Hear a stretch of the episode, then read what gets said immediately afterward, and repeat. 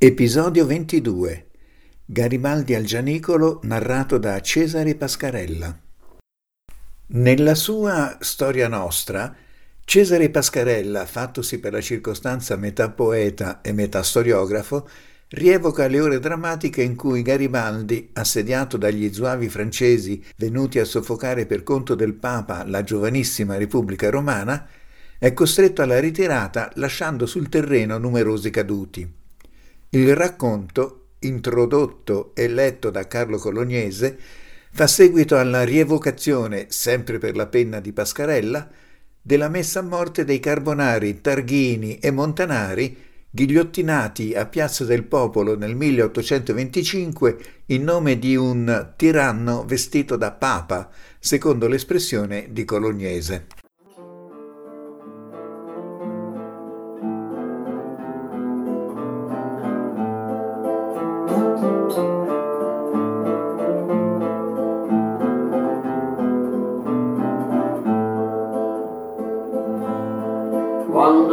All'appello di Garibaldi tutti i suoi figli, suoi figli baldi, daranno uniti fuoco alla mina, camicia rossa garibaldina, daranno uniti fuoco alla mina, camicia rossa garibaldina. Sono passati 23 anni dall'esecuzione di Tarchini e Montanari. Siamo nel corso del biennio 1848-1849. La prima guerra di indipendenza si è conclusa con la sconfitta del Piemonte ed il ritorno della Lombardia sotto il dominio austriaco. Sopravvivono due realtà alla primavera dei popoli, sconfitta dalla reazione in tutta Europa, Roma e Venezia. Roma ha fatto la sua rivoluzione contro il potere temporale del Papa e Venezia contro l'Austria. Nel febbraio del 1849 Roma proclama la Repubblica. Anche Venezia diventa Repubblica sotto la guida di Manin. A Roma arrivano Mazzini e Garibaldi con i suoi volontari reduci dalla guerra in America Latina. Nonostante il suo sia un esercito di volontari, lo chiamano generale e lo sarà per tutta la vita. Giungono anche Carlo Pisacane, Goffredo Mameli e Luciano Manara coi suoi bersaglieri. A Roma combatterà e morirà in nome della libertà la meglio gioventù.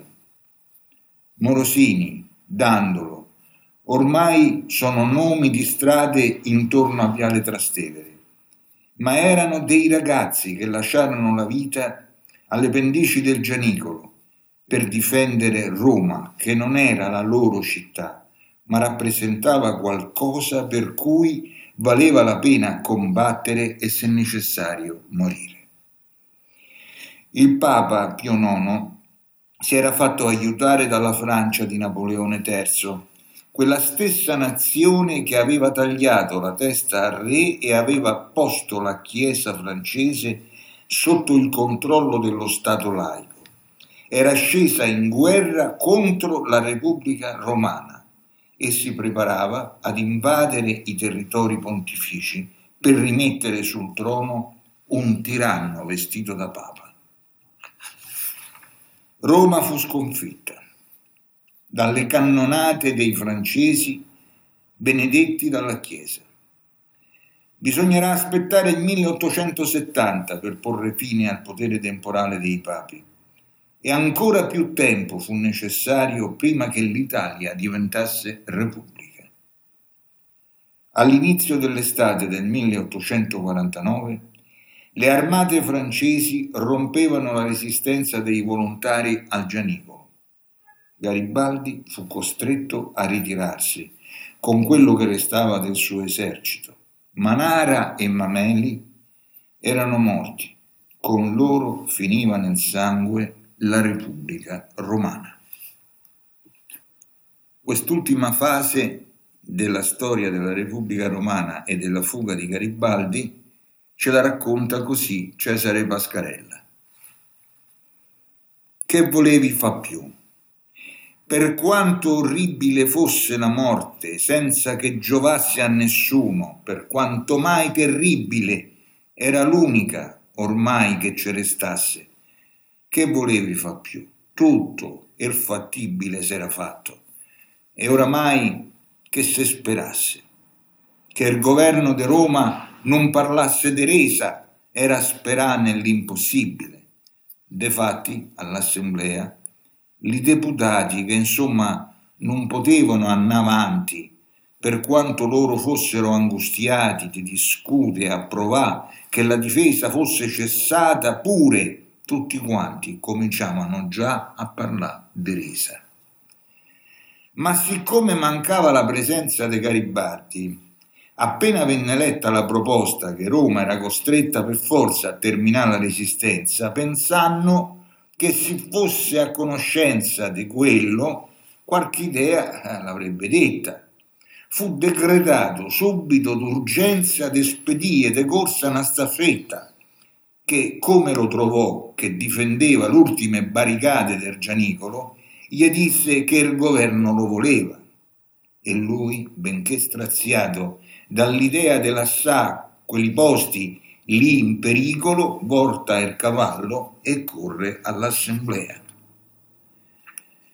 È arrivato davanti al Parlamento, che in quei giorni lì si ritunava a Campidoglio, appena che fu scento e che vestito come si trovava, con la spada che non gli entrava dentro nel fodero, che ancora gli gocciava di sangue sul mantello che portava i segni ancora del combattimento, come comparve rosso del colore della battaglia, a vederlo coperto de polvere, de sangue, de sudore, fu un urlo, un urlo solo, e così forte che io dico che l'intesero de certo quelli che si battevano alle porte. Poi, come a poco a poco fu quietato tutto quel terribilio e fu costretto a di Franco si avesse immaginato drento la mente sua qualche progetto e che seppure fosse esagerato, ma che insomma potesse avere l'effetto che almeno Roma avesse ritardato di qualcora che lui l'avesse detto. Lui, come che il governo gliel'impose, mentre tutta la gente radunata lì dentro non fiatavano, rispose.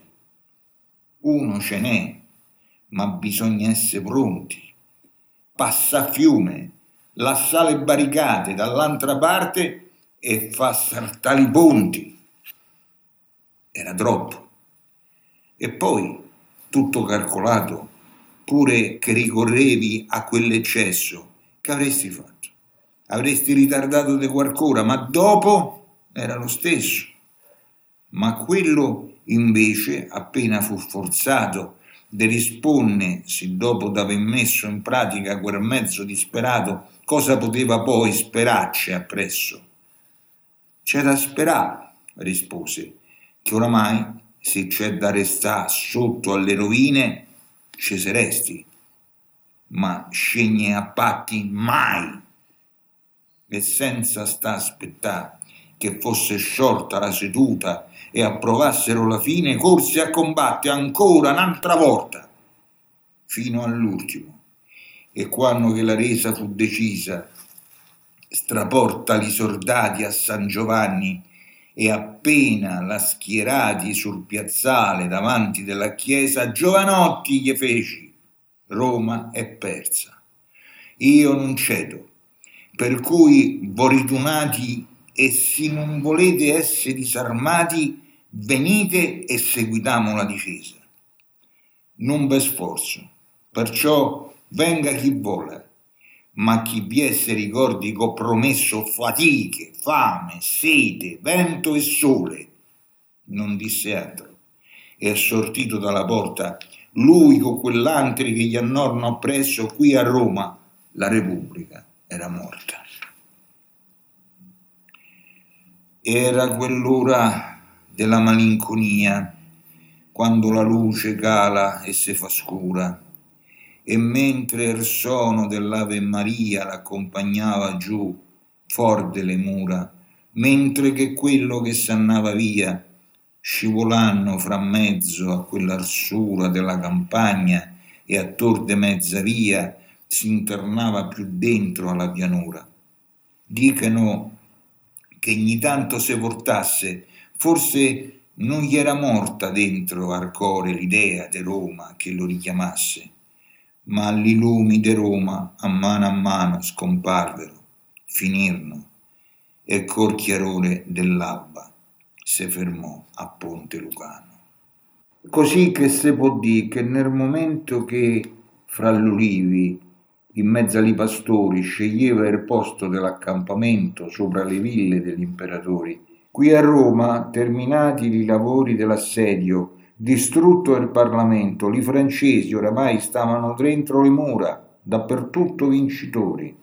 E della truppa che passò davanti San Lorenzo di Lucina e dopo prese percorso, mi ricordo tutti quanti. Nella chiesa riveddero la bara con le lampenne, intorno ancora accese del mortorio del povero Manara. De Manara, che fu l'ultimo morto e si trovava lì dentro la chiesa perché gli fu potuto fare trasporto prima che terminasse la difesa. E fu meglio che almeno ebbe il conforto degli udelocchi prima della resa e dannassene senza essersi accorto che tutto era perduto e Roma persa. Meglio lui che tant'altri poveretti che rimasti per tanti e tanti mesi dentro le infermerie furono costretti nell'ultimo delirio della morte de rivedesse intorno i francesi da padroni già dentro le porte.